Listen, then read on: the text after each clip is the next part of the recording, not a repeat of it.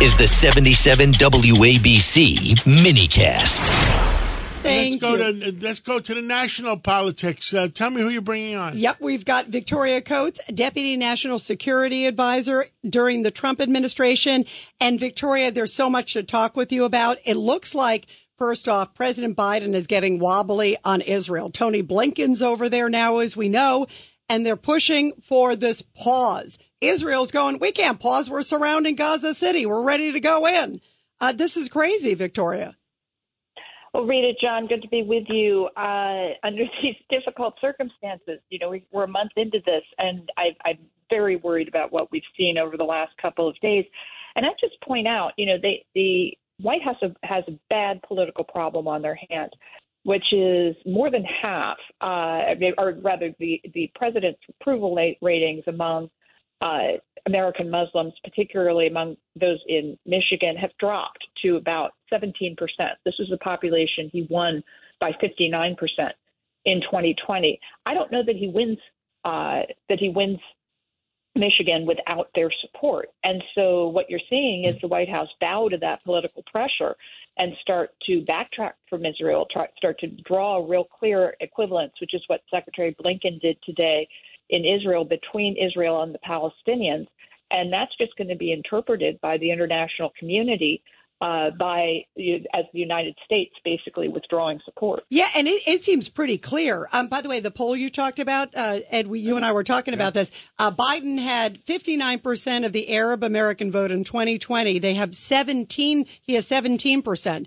But that is really bad news, you know, and this comes also, you can't make this up. Guess who, as of yesterday, is head of the Human Rights Commission at the UN? Ed, let's see if Ed knows. Human rights? Yeah, no. Get this. I plead ignorance. All right. Gov, do you know? I know. I have the slightest idea. All right. All right, Judge? Iran. Can you imagine making Iran head of that commission? Okay. I mean, Vicky, it's almost like a skit from Saturday Night Live. You can't make it up. Well, wasn't Castro head of that for a while? Yes, and Libya too, right? Yeah. When they were like during Benghazi, isn't that lovely? Yeah. You can't make it up. Hiring the fox to guard the hen house. Yes, 100%. Yeah, but so Victoria, it shows the appeasement. But isn't the political problem, and I think this White House thinks in terms of politics, not in terms of international strategy. And the politics are that the far left of the party, where Biden has gone with his administration, despite being elected as a moderate, they prove to be somewhat anti-Semitic.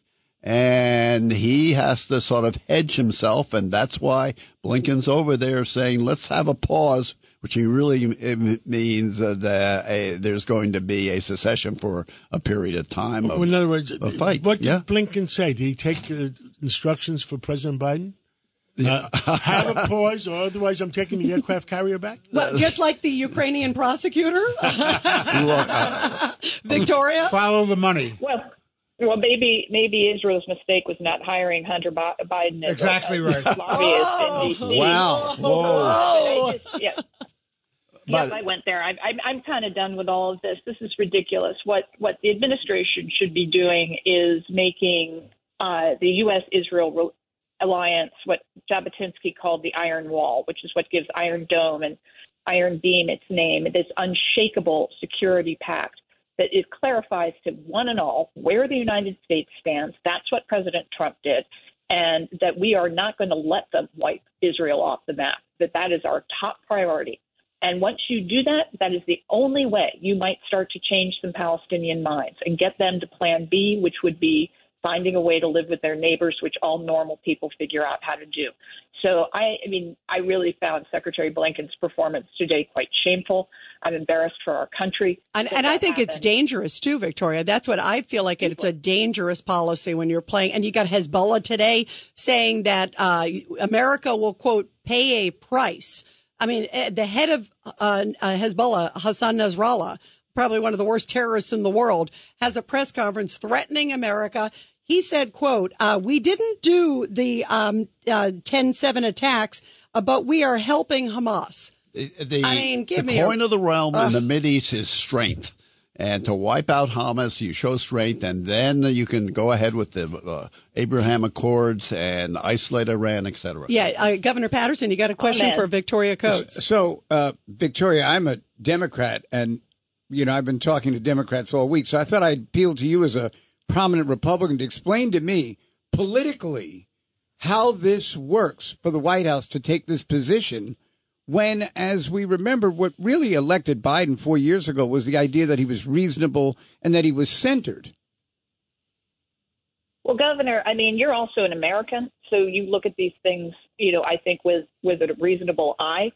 I don't know how they recover from this. We had Afghanistan in 21, we had Ukraine in 22, now we have Israel in 23, three just catastrophic self-inflicted wounds on the international stage, opening us up to at least two, if not three, with one in the Pacific, if that were to happen next year, you know, massive liabilities for the American people. And I think, you know, the argument that this was going to somehow restore lost American prestige on the international stage, I think we have to admit that that simply has not happened.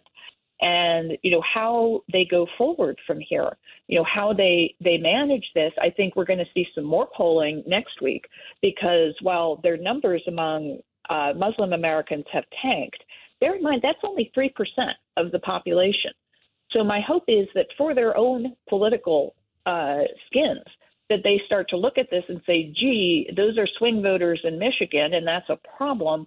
But if the other 97% are in a pretty different place, you know, maybe we should reconsider starting to withdraw some support for Israel, because from my perspective, that's the key. I think, you know, we have to do this. You know, unlike Ukraine, where there are wealthy neighbors that will help, Israel doesn't have that luxury. And so I think, you know, that's where our focus needs to be, but also for the security of the American people. Well, that is, I agree, 1,000%. Well, wow. Victoria Coates, we love you. We appreciate you being here on the show. Thank you, Victoria. Let's take a break. Thanks, and have a great weekend. You too.